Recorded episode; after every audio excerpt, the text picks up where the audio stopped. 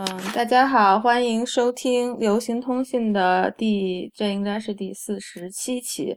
这次我们请到的嘉宾是，呃，兵大传播学博士在读的方可成。就我我不知道，他们都很喜欢说老师，我觉得叫老师不太有点奇怪啊。然后，嗯，也是证件，就是很多朋友都会看的那个证件的发起人。呃，谢谢你来跟我们录音。对，谢谢谢谢，很高兴。跟大家分享一下我的一些想法，嗯嗯，你之前是录过选美的对吧？没有，我跟他们录约的是下周呢，所以哦，对，这样，要被我抢先了，好的，嗯，我们这次录音呢，其实就是我本来想，因为这个月挺忙的，就应该是不会录音了，然后前几天。呃，就是我和方可成都认的一个共同的朋友叫肖海生，他现在是他以前是在单向街市当编辑，还还是东方历史评论，然后现在他又回到他以前的东家现代传播的生活做编辑了，然后他就找到我要做一个就是聊天类的，就是呃圆桌一样形式的一个专题，就是让就是让这些出国或者没出国的这些就是等于说青年。就是杰出青年们有没有青年？好像有三十岁以后叫什么不知道。然后嗯，来谈一谈他们对于就是国际化视野，还有就是这个留学的经历对他们的影响。嗯，所以呢，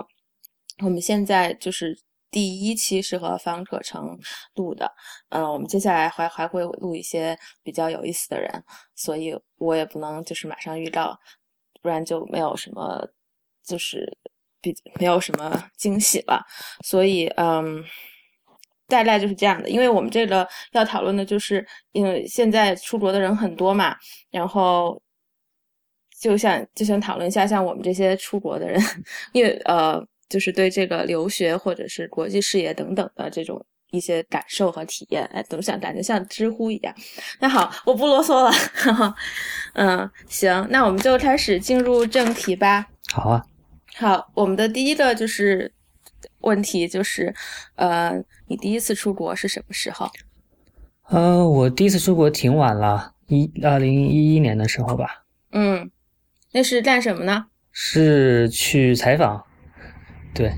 是在我当时在南方周末工作当记者了，然后当时有一个机会去这个瑞典采访。哦，对，那是做什么采访的？嗯，是去了解一下那边的高等教育吧。其实跟今天的话题还有一点相关，就是关于这个，对这个在这个瑞典留学的一些情况。因为很奇怪，因为挺冷门的。对，因为瑞典虽然冷门，但是有个好处就在于，这作为一个这么高福利的国家，它的这个教育全部是免费的，所以留学生也是免费的。对的，留学生也全部是免费的。但是这个呃。当时有一个变化，就是一一年有个变化，就是说去留学的本科生他要开始收费了，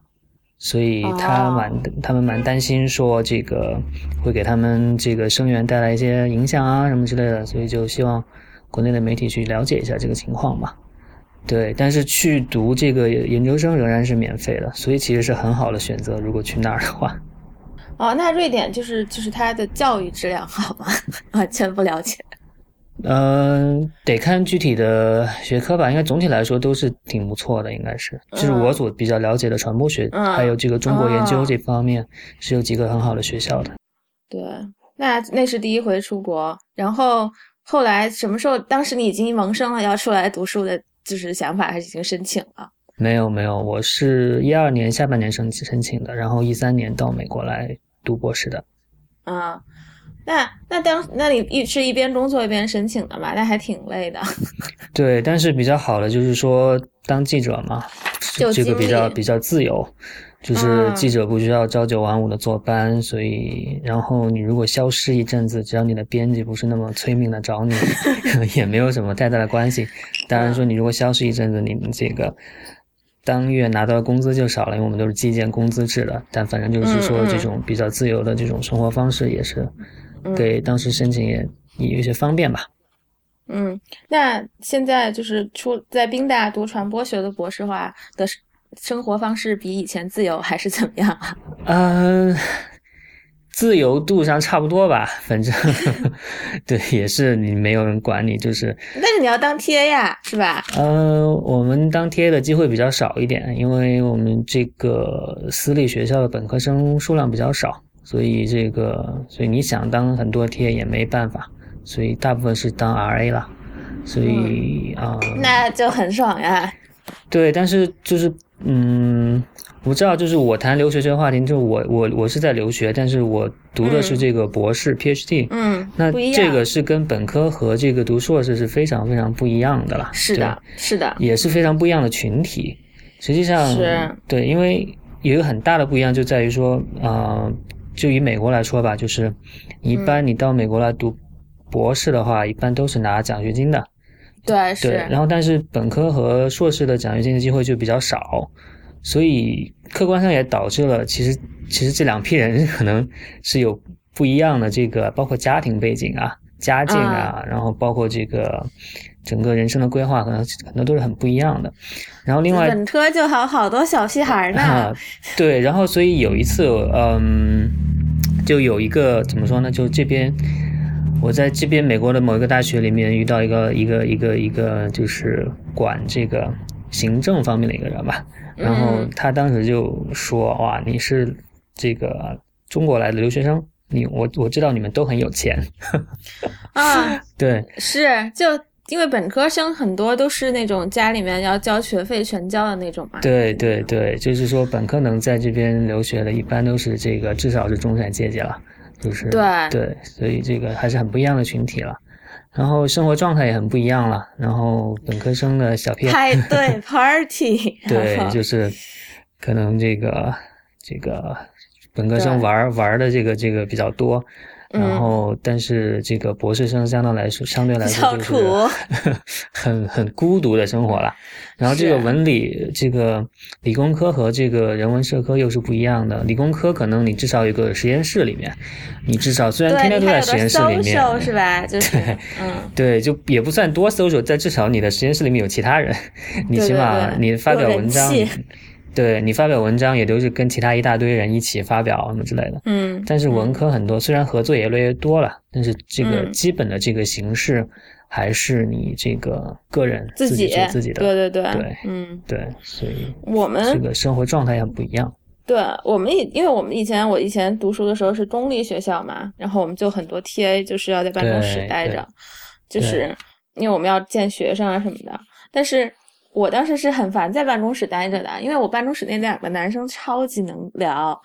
就他们一直在那儿说话。然后后来我就是每天就去要 office hour 的时候待在那儿，然后完了以后我就去办，我就去图书馆了。嗯，对，其实理想状态下，学校应该提供一个空间给这个 TA 见学生了，这样也不会干扰其他人。对，就是当然一般也都很难很难有这样的条件，哪有那么大的条好好的条件呀？然后就四个人一个办公室，对，差不多，我们也差不多。嗯，就是说，那你现在就是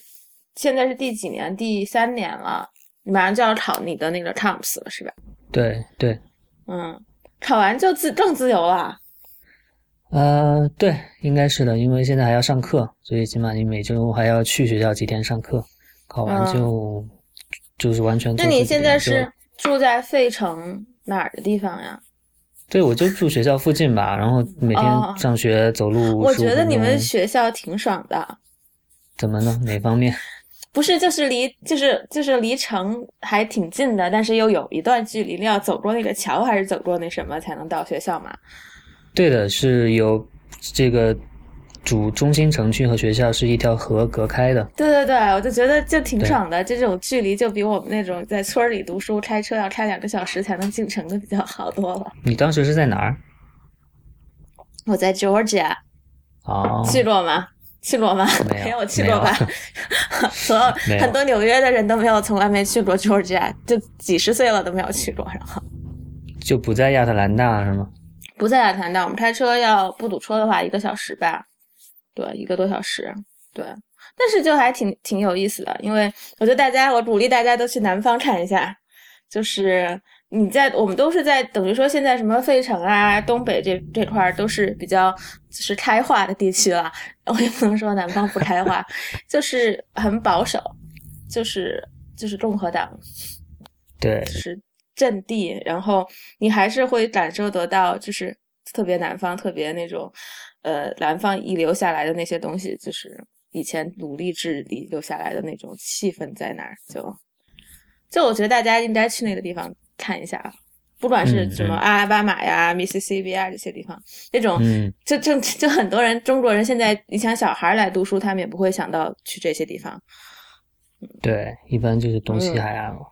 嗯，那就那第二个问题，就这个问题主要就是和就是小海生他们定下来的，我觉得他们问题还问的挺好的。然后就是嗯。但是我们后来会，我们就我会穿插问一些奇怪的东西嘛，然后他就说，呃，中国历史上就第一次大规模的留学生是在清末，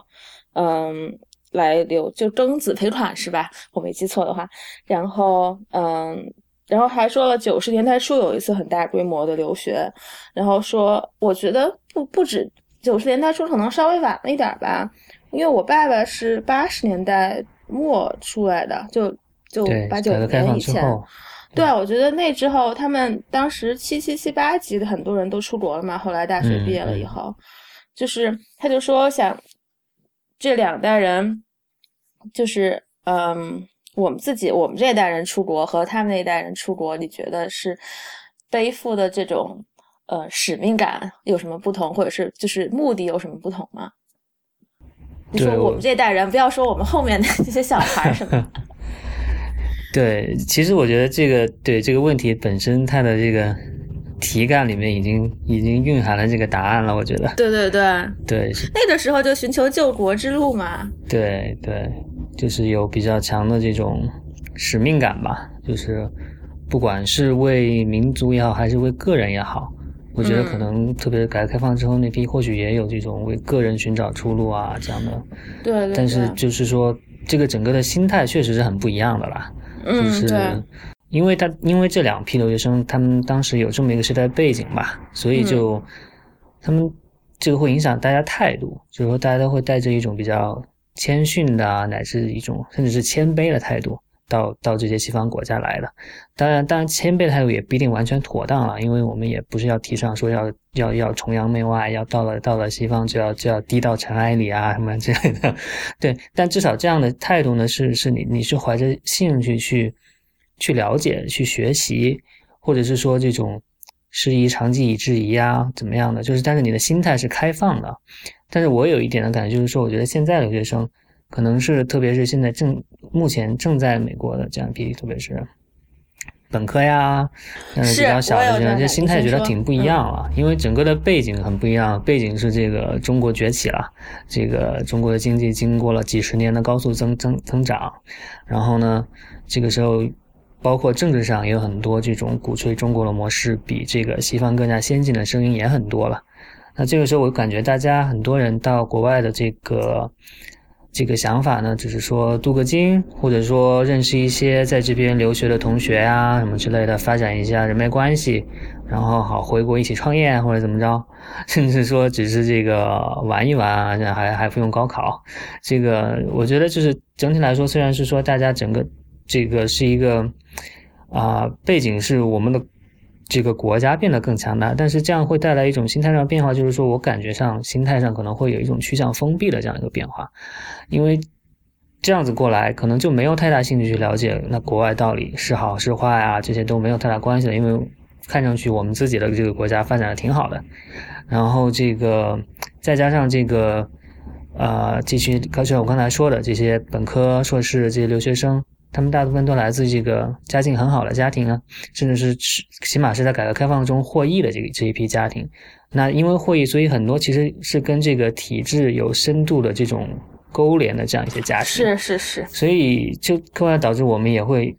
感感官上也会发现很多啊，怎么很多留学生里面有很多五毛党出来，什么自干五出来。自干五对。对，就是我觉得这个整个是一个。这种这种心态上的变化还是挺明显的吧？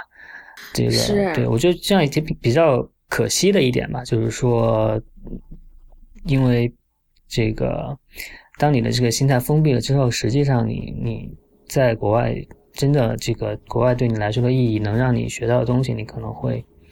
这个体会不到吧？嗯，对，我觉得现在就是很多，就是我因为教过本科生嘛，就接触的比较多，然后就我觉得他们不是很想去了解美国啦，就是你来这边读书，然后你。也不想去了解你，就是你就算在那个学校，你也不会参加学校的很多活动。就算你是本科生，然后嗯，就反正他们成天就中国孩子在一块儿待着，然后对，而且中国学生也越越来越多了。是我我我记得我初中的我中学的时候，我是就。我是零三年高中毕业的嘛，然后读大学的。然后我记得我们那时候，我们那个重庆外国语学校应该就是后来开始就是出国的人很多的那种学校嘛。嗯。然后我们当时我们那一年可能出国的，可能十个人不到吧，就是嗯，也不是就是成绩最好的都没有出国。嗯。然后都是可能家境比较好，然后可能高考有点悬的那那种孩子，然后就嗯，就是出到其他的地方去了，嗯。然后呃，也不是去到地方，应该我以前的同学是不会听这播客的。然后，然后呢，然后再后来，嗯，就是我今年我我不后来就订阅了我们学校有的公众账号嘛，以前那个中学，今年有两百多的小孩出国。哦，那一届有多少人？一届就是我们，我们那个时候很少，我们那个时候一届可能就只有两百五十多个人，然后但是他们现在可能一届有十个班了，可能就是有呃五百个人了，就是五六百个人了吧，至少，就是可能有三分之五分之二的人都出国了，嗯，就很很可怕的呀，就是对，是啊，就是你说的这个是这个。中学情况，其实我我们差不多应该年纪，因为我是零四年上大学的。然后我记得当时在北大的时候呢，这个呃国外这种这种交流交换的机会是很有限的了。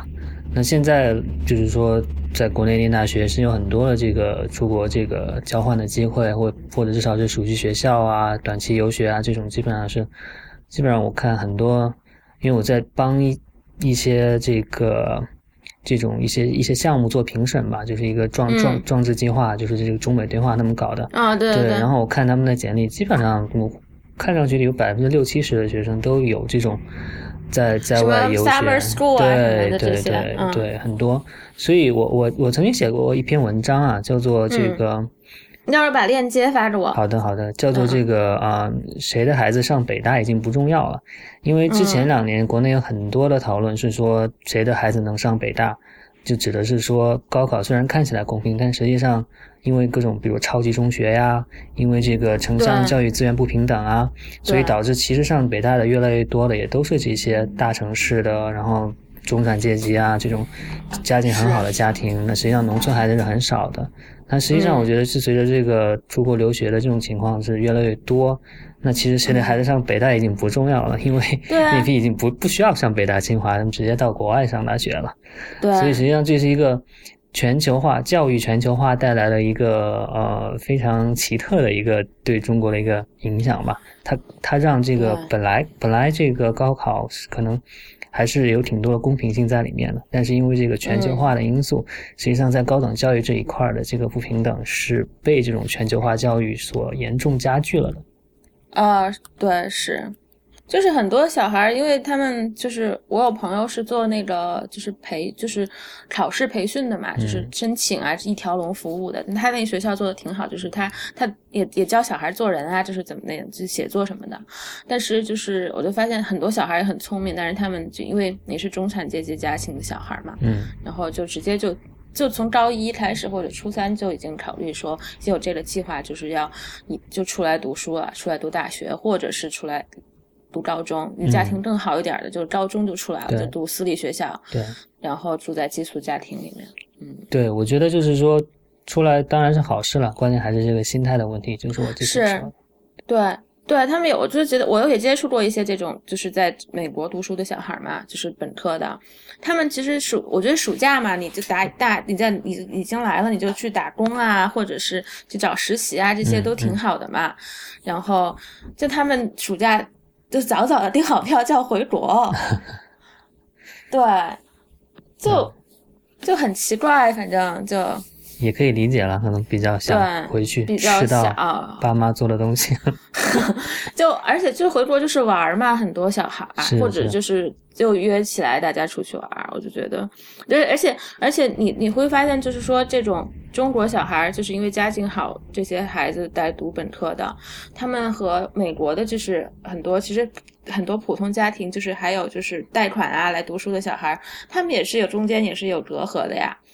就是不管是在花钱啊什么，就是。很多观念上面，然后像美国小孩，他们大部分都要打工呀，然后而且就是就是吭哧吭哧挣奖学金什么的，就是中国小孩就觉得反正家里面给得起学费，也就不用太努力学习吧。然后，对，所以就是我刚才说的这个，我遇到的学校的一个人，他会觉得啊，中国学生都很有钱，所以某种程度来说，我觉得他并不是一种非常愉快的说你们都很有钱，而是这个对对对。对对，特别是跟这个美国的这个对比起来。对嗯，那么嗯，下面是可以说你专业的事儿了。然后就是 从你从事的这个领域的角度，你觉得所谓的世界眼光和全球视野有没有什么特别的感受？我觉得你这个应该能能说的挺多的吧？哦，对，传播学到底是学什么的？对我，我我我看了你的这个提纲了。实际上，这个我记得这个问题前面还有一个是个人经历和这个这个这个学科背景，对吧？对，个人经历。实际上，我想先先在谈学科之前，我想谈一下这个从个人经历上来说，我觉得世界眼光是什么嘛？然后，嗯，好，这个借此机会拍一下这个。呃，这个我东方历史评论老板的马屁，到底是谁呀？我到现在都不知道谁是老板。我不是老板了，就是主编许知远了。啊，然后这个，因为你知道吗？许知远很大牌的，我跟他约过无数次要约播客，他有的时候答应了，有的时候啊，就说我今天下午不来。他就算在纽约的时候，他说啊，我今天感觉不是很好，可以不录了嘛，然后就不录了。他他的单独。每周都出好多呀！不是啊，就就李如一就说他理解李李徐志远可能就比较珍惜他自己的声音，要在单只能在单独上独家发布。好吧，那我在这儿这个拍拍他的马屁，看看他能不能能不能感化他一下。对，就是我想说，就是我读大学的时候吧，就是感觉是说什么是世界眼光，我觉得许志远就是一个代表了。你是看的那些有伤的年轻人吗？还是看的什么？对对，包括这个，包括另外一本这个，我我就更喜欢的是这个新闻业的怀乡病，因为它正好是讲这个新闻业，它讲的是世界新闻业的这些这个最重要的这些这些报纸杂志做的这些最重要的报道，以及背后这些人物和故事，这个比任何一本这个外国新闻史的书都要这个在 在在在让你了解国外新闻业的情况下，要这个要要好的多了，要有效的多。嗯，然后呢，就我觉得他可能就当时会觉得，就是他他就是这样一个有世界眼光的代表吧，因为我觉得他这个是一个饱读各国作品啊，然后经常游荡在世界各地啊，然后而且他的这个写的文章又是西式的这个遣词造句，是是的，是的，就许志远是翻译体，对，然后这个他有一次到北大来讲了。几堂课，他也是你们北大校友对吧？对对，他是一个很奇怪的专业，计算机系的，是学微电子的。就哦，不是微电子，我还我一直以为他是计算机系的。对，然后他这个呃，我我读硕在北大读硕士的时候，他到学校来讲了几次课。然后呢，他这个当时在这个这个上课的时候，就是他的基本的，就是当当然就事先是完全没有准备了，就随便就这么来了。然后这个。基本讲课内容呢，就是狂在黑板上写各种名字，就是哇，然后每写一个说啊，你们你们应该知道他吧？然后去底下这个这个大眼瞪小眼的聊天也是这样的。对，然后说啊，你们居然不知道啊？然后就，然后你们一定要读读谁谁谁的什么什么什么什么。然后就是他给人感觉就是说，其实其实你并不是。他那个时候是在哪儿上班呢？经济观察吧。啊，我想那个时候可能是在现代传播，我不太。嗯，对，应该是离开《经济观察报》了。对，他们当时不是有着那个……哇，你你继续吧，我不插话了。我要再插话，要被听众骂了。然后，嗯，没事，就是就他给人感觉就是说，你你你不需要你不需要去到，其实你不需要去到很远的地方，你在这个图书馆里面，在这个北大图书馆里面，因为他当时讲座的开头就是说，他毕业的时候把北大图书馆的一本书偷走了，然后这本书就是《李普曼传》。嗯，对，然后就基本上感觉说啊，你在这个图书馆里就可以有这个世界眼光啊，然后是。对这个，所以我觉得，对联系到我们刚才说的这个话，这个这这些这些东西，就是说，现在问题可能就是说，你可能去了很远啊，那么你你累积了许多飞行，你用心挑选纪念品，但你还是说不出你爱这个世界的原因，然后是或者说你还是没有这个世界眼光，我觉得这个是一个。对，我就就就就讲到这一点，就就说一下，就是因为你你你，就主要不看书呀，很多现在的人，就算留学生，没错，对我以前有过什么男朋友什么的，反正就是那种，嗯，怎么说呢，就是你也去很好的学校镀过金了，嗯，然后你也去过很多地方玩了，对，但就是，哎呀，我也不能说骂脏话，反正就是真的，你就没办，就是很也不看书，然后就是，哎。有，都说起来好像什么 LinkedIn 上面写的那一串，你去了什么地方呀？Facebook 上面写的那些 tab 的地点啊什么的，就他们就觉得这是一种集邮嘛，但是就是很很虚的。对，对，对。然后那那这个是我这个借此机会拍马屁的这个段落。然后就说到现在来说我这个学科吧，就是你说这个传播学到底是什么？其实传传播学是一个很奇怪的学科了，就是一个。呃，处在这个学科鄙视链底端的 这么一个鄙视链底端，你这个叫叫什么吗？Communication。对，communication，对，嗯，然后呃，我我就是我我我就是你刚才提到我发起的这个证件团队嘛，我们之前做了一张，你应该是出国以前就在做这个，对对对，一一年很久了，就已经做了五四四年多了，嗯，然后我们做了一当时做了一张图，就是一张图读懂学科鄙视链了，然后这个很有很很好玩，还有这个图吗？到时候也给个链接，对，给个链接，对，很很好玩的，然后。呃，因为传播学是一个很年轻的学科，实际上在美国可能也就一百年都不到的一个几十年的历史吧，就整个的发展。那它实际上我们研究东西也都非常的杂，然后方法也都是从各个地方借鉴过来的。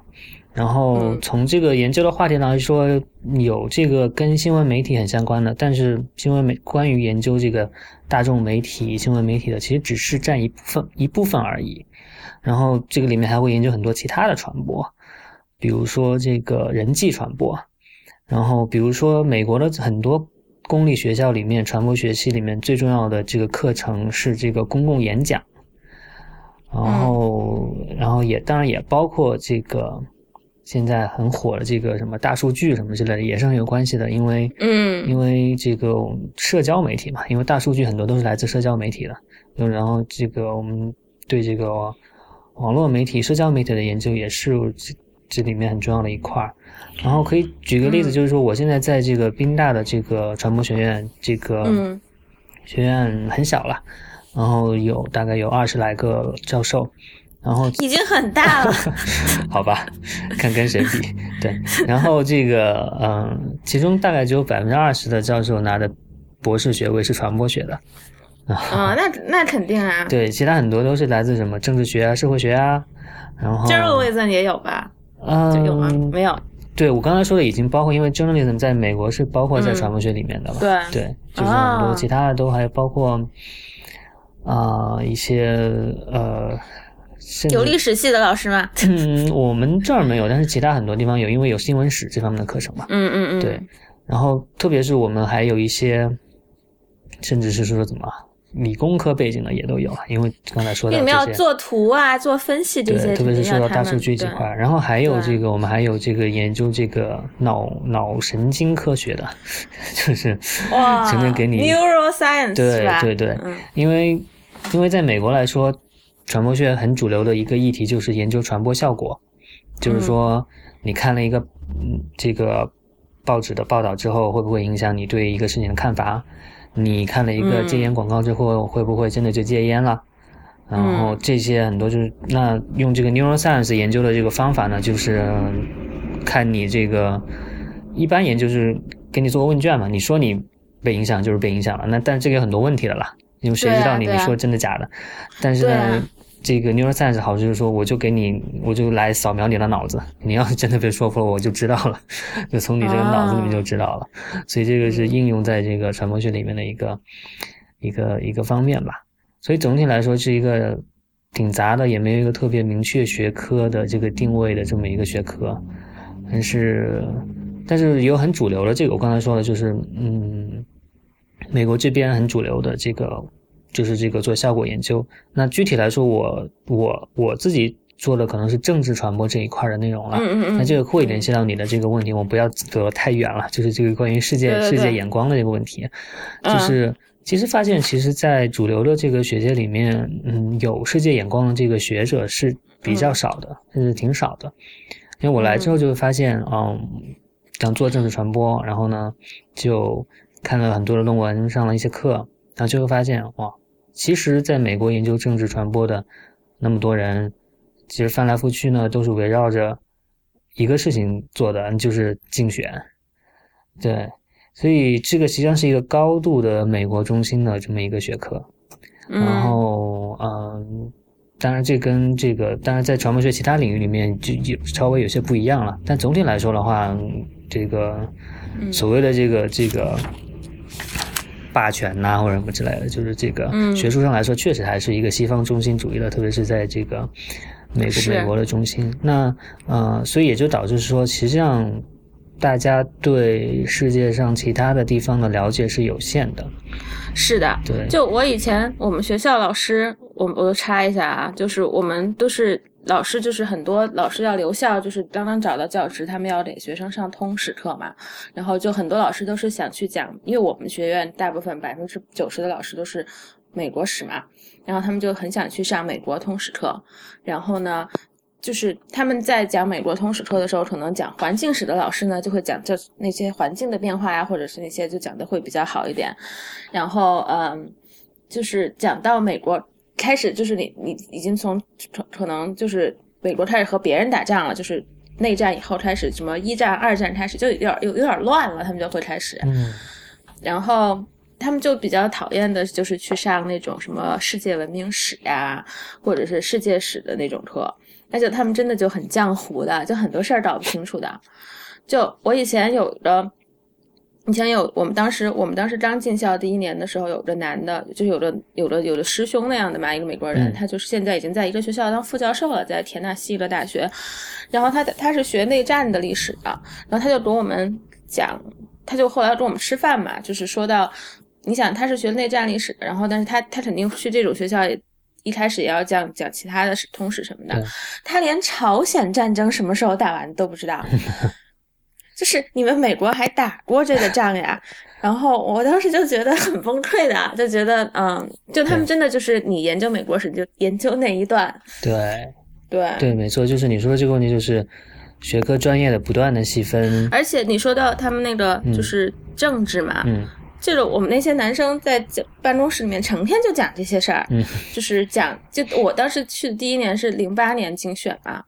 然后一二年，也就是也是也是嘛，然后他们就成天就觉得自己特别，成天就在那吵这些每天发生的这种事儿，对，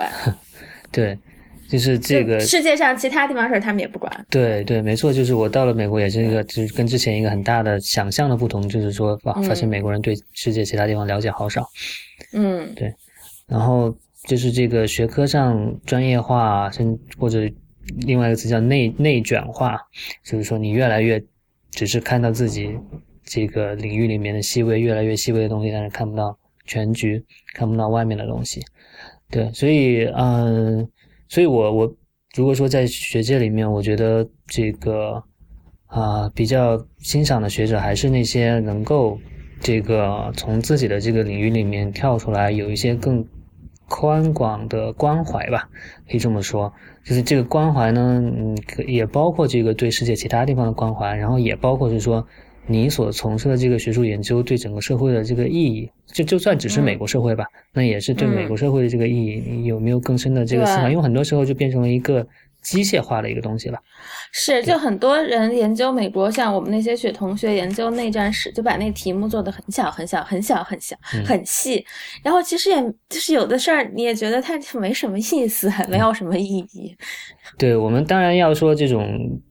这种对真理的这种追求本身也是有很重要的意义的啦。但是说，如果大家都是只限于一些对细枝末节的这个追逐里面的话，可能就会忘了我们为什么要有学术这回事儿吧。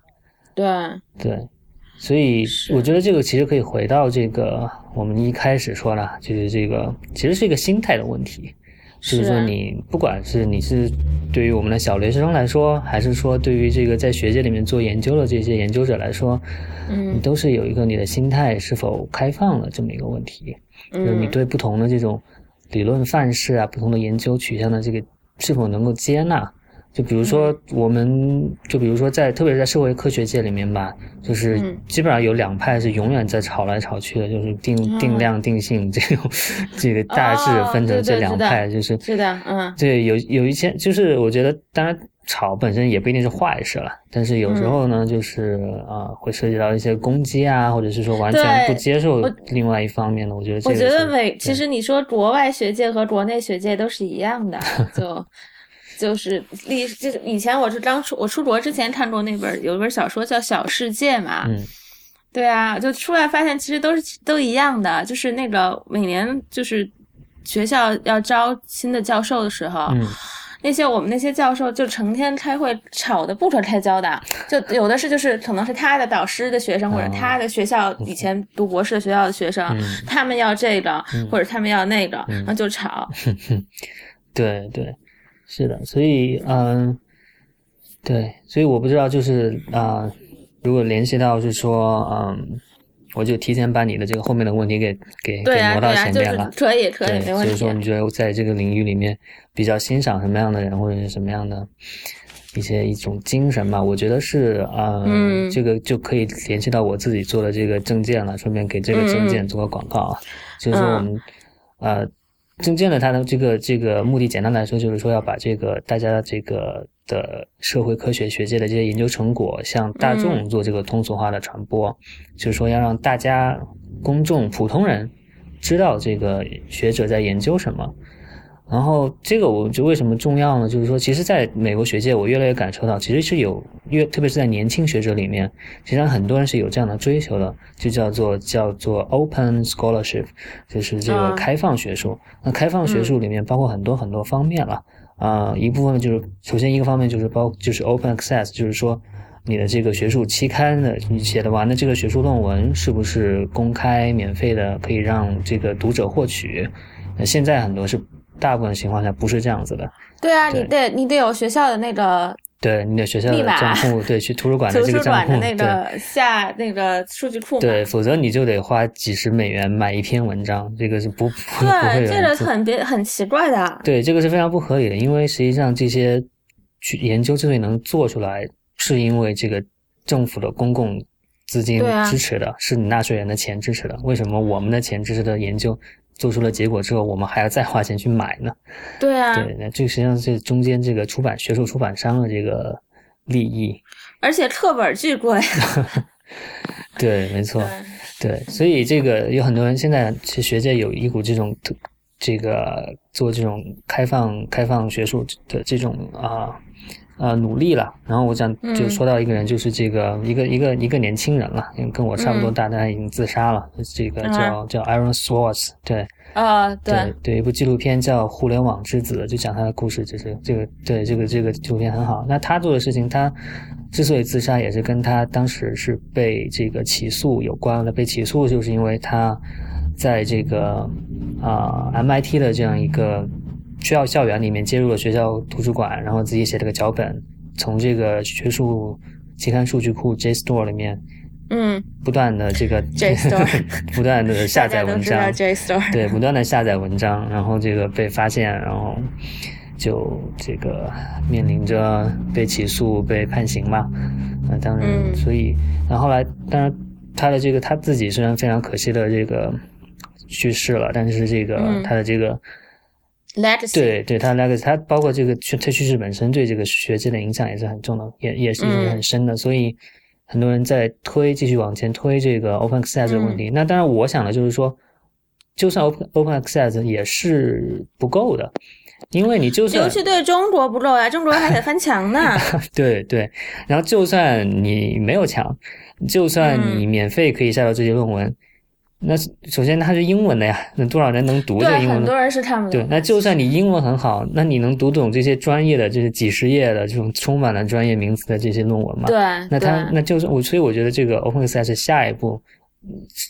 就是说怎么那把这些东西怎么让普通人能够接受？对。所以我觉得证件做这个事情可可以称。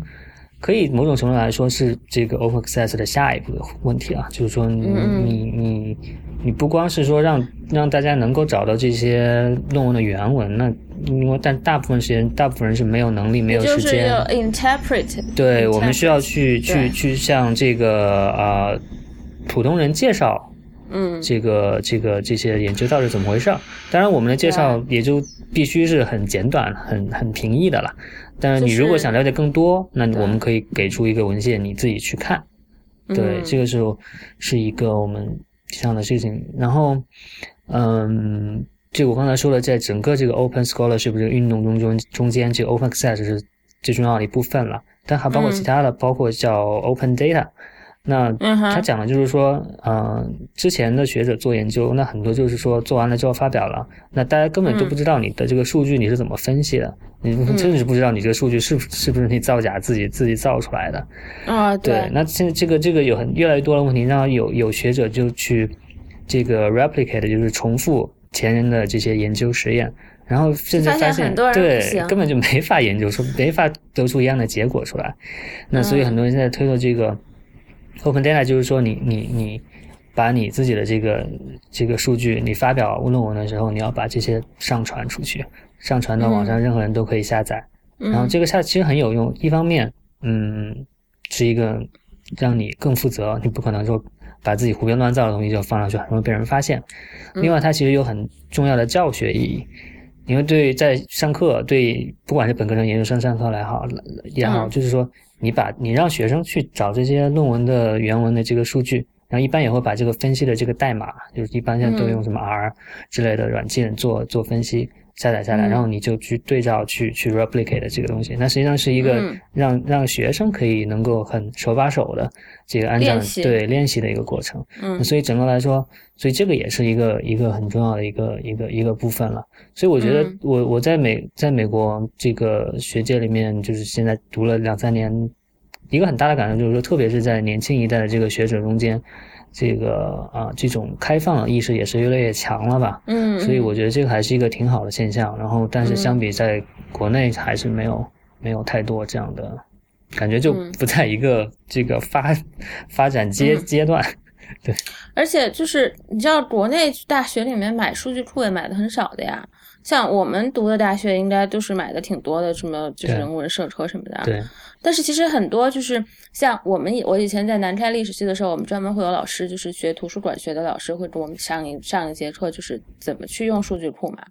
但是其实很多学院是没有人教你的，就他们就不知道怎么去找那些，因为我们我们学校是买买了 JSTOR 什么 App Store 啊这些什么都有的嘛。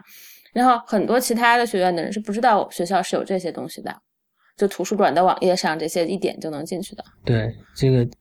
资源还是差挺多的。然后包括我，我我就老要帮我表弟下载论文，然后他是在这个北京的一个一个这个军医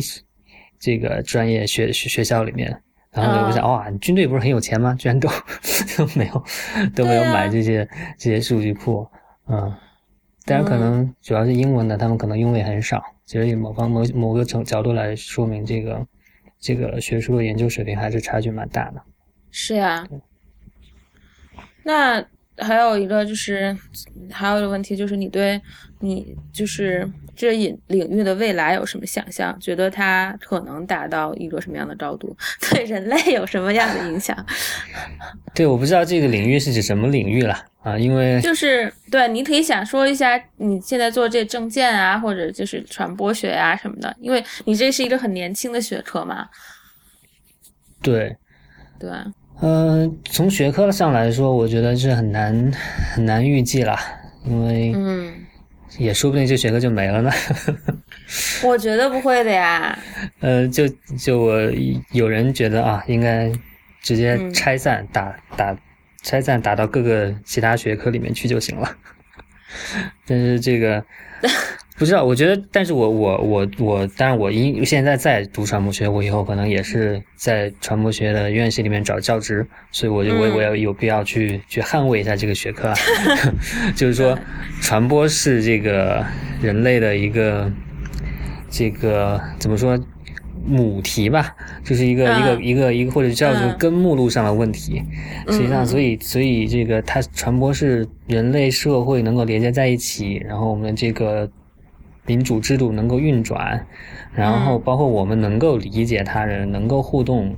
啊，这个我们能够接受知识，能够去影响他人，这个整个这个非常整整体来说就是非常非常重要的一个一个活动了。所以我是希望这个学科的未来的贡献，就是说，因为我觉得随着科技的发展，人的这种传播、影响、沟通的这种方式。会不断的变化，然后我是希望这个学科能够，首先是能够不断的跟上这种新的这种变化，但另外一方面呢，也不是作为一个盲从者，还是能够是说能够适时的提醒一些可能的危险，或者是，对，我不知道这么说是不是太抽象了。对我们，我们的听众是能懂的，就要也要。嗯，对，甚至我想啊，如果有一天我们跟外星人沟通了，那说不定也得传播学者来发挥作用了。是呀，对啊，就是你你你们院系那么综合，就是各各各个学科的人都在你们学学学学院里。对对，哇，现在觉得越说越 promising 了，这个学科。对啊，像我就像我们历史，确实是就就是这样了。不要，对还在学历史的朋友们不要恨我。那现在我想问，我我插播一个问题，就是你们这个证件的团队现在有多少人了？就是有这里面 contributing contributors 这样？呃，我们都是志愿者了，然后就是没有什么正式组织，也没有什么资金背景了，那都是业余时间来做。我们写文章的大概有二三十个人。那除此之外，还有一些就是做分散在世界各地，对，分散在世界各地，有很多都没有见，互相都没有见过。我们也有很多这个做运营、做新媒体发布的，包括做图片、图片编辑、做设计的，做包括写代码的也有。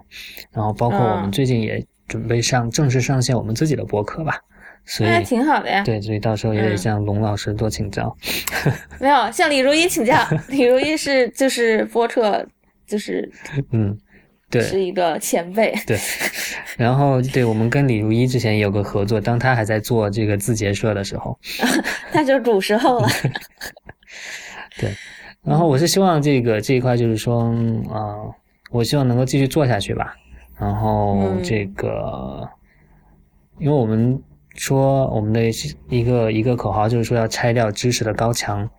嗯，就是说要让更多的这种学界，经过学界投入了大量的资源，然后去研究的这些成果，能够不是锁在这个数据库里，一辈子你写的一篇论文，可能一辈子只有几个人看了，这个是一个确实是这样的，挺可悲的一个事情。我们是希望能够把这个墙拆掉，让这这些有这些这些花了很多心血的这些成果，能够让更多人知道。然后另外一方面就是说。这个在这个我们大众传媒领域里面，实际上是充斥着很多这些泡沫、这些不靠谱的，甚至说比较垃圾的这种、这种、这种信息观点也好，这种也是很多的。所以我们是想，一方面是说这个去伪存真，对对对，就是想把一些更更好的东西引入，更好的思想资源引入这个大众的这种这种视野视野当中来。对对，其实朋友圈很多时候那些人转出来都没法看呀。不，我最近就是很忙嘛，然后就把朋友圈关了，就发现也就也就也就还行呀，就是你们不看就清静多了，然后少了很多浪费时间的时候。对，所以总体来说，我觉得最对我做这个事情的一个一个一个未来的期望，就是说，希望它能够让这个我们的这种这种大众视野中的思想资源能够越来越多吧，靠谱的东西能够越来越多。然后，因为对你说，呃，嗯，就是你们证件现在是怎么传播的呢？我们就是在这网上啊，公号啊，什么对网站呐。待会儿公号发给我们吧。我觉得现在其实，我觉得你们可以做 newsletter 啊。嗯。就是就是像李如一，比如说像李如一他们，就是我们这个播客网络旗下有很多的节目，他们会做会员通信嘛。嗯。然后我觉得这个还挺，你这个有吗？挺好的啊，我这没有的，因为我 我就是很随意的，呃，而且我也不知道让他们写什么呀，就是嗯，我就我就算了，吧就我我我昨天那天还说我是永远不会写特约会员通讯，也不要碰，也不要就是会员交钱，然后。对，然后我当然不反对他们做了，就是因为我这个录就是录着玩嘛，就是就就是纯聊天，然后呃不会有什么像他们可能选美他们是要出书的，然后呃他们都是有一个 agenda 的，但是我是没有 agenda 的这东西。李如一会把你这段剪掉吗？不会，我觉得 agenda 这是一个很 neutral 的词。然后 好，对我把我刚才那个继续说完，就是说。嗯，这个我们希望能够引入更多靠谱的这些思想资源，然后回到是说我们在我们的这个传播学课堂上，特别是在这个政治传播领域里面，经常、经常、经常被说到的一个词，就是这个 informed，informed citizen。那实际上这个是可能我都没法找到很好的中文翻译，就是不知道你 你能这个翻译这个 informed informed？对，就是。不好，就有人翻译成什么见多识广的啊，什么这不行，不是这样的。对对，就是 informed 这这是意思，我觉得是是很微妙的。就是说，你跟他一个人，你比如说你跟一个人聊天，你说到一个事儿，就是你们俩就是马上可以聊到比较关键的，就是因为你们那个人是 informed，就是你们俩信息就是对称的，你们俩就是对这个事情的了解。对，没错，你说的这个人际传播的一个情况，那可能我们更关注的是这种这种政治里面的，就是说，比如说你去选，你去投票的时候。你是不是做了一个 informed decision？就是你你对这些这些候选人是不是足够了解？对于他们的这些政策是不是了解？那这个会导致你会影响你投票的质量，会导致你会不会投票给 Trump？然后你会不会投票给 Trump？又会影响到你这个国家。刚才我还才才看到一个那个推送，是那个 Ted Cruz 赢了 Wisconsin，看到手机上那个 New York Times。OK，嗯，对，所以对，所以。所以说，如果有什么，其实这也不是一个特别宏大，但是我觉得是一个非常重要的一一点，就是就是让大家更加 informed。对，是，就是你在网上就是会关于一个观点，就会有的人他也就是可能说了一个事儿什么，他也不知道你说这个事儿的 context 是什么，他们就会跑来跟你一堆评论，你就不想，因为我有朋友是就是碰到这种事儿就要和他们吵架的，然后我就觉得就是你跟他们吵也没用啊，他们就是也没有和你就是在一个也就是 inform 的那个程度是不一样的呀，对，对，那他还坚持吵下去了吗？就是后后来就是很多时候就是这样吵，不是因为吵。因为你在那个什么像微博或者是什么地方吵，你你说不清楚这个问题的，而且你就会带着情绪在讲，然后我就觉得还是挺浪费时间的，你还不如不和他们就是聊怎么样，就是我觉得他们应该去看书啊或者什么的，对，就还不如写点东西，然后能有几个人看到，那起码会让那几个人变得 informed。对，是啊，嗯。差不多了，然后我要问你一个我们节目会问的所有嘉宾的问题，就是你最喜欢的是什么？啊，完了，我我虽然录这个之前听了你的几期节目，但是都没有听完，所以，因为我都是很随便的，所以嗯，对，因为有的时候你可能听到是我我来嘉宾是录过很多次节目的，然后嗯，所以他我就我会不问他们了，然后。的什么？这个问题都没有宾语吗？对你就是可以是什么东西都可以有的，比如说我们开始录第一期的时候，录完建伟的时候，他说他最喜欢他不知道的东西，然后我有还有录一个，就是嗯张一帆他老婆，然后刘一元的时候，嗯他说的是他喜欢他们家看着他看他们家的猫，就各种这样的事儿都有的。然后嗯，我喜欢萝莉，可以吧？很好很好，好像画风变得太快。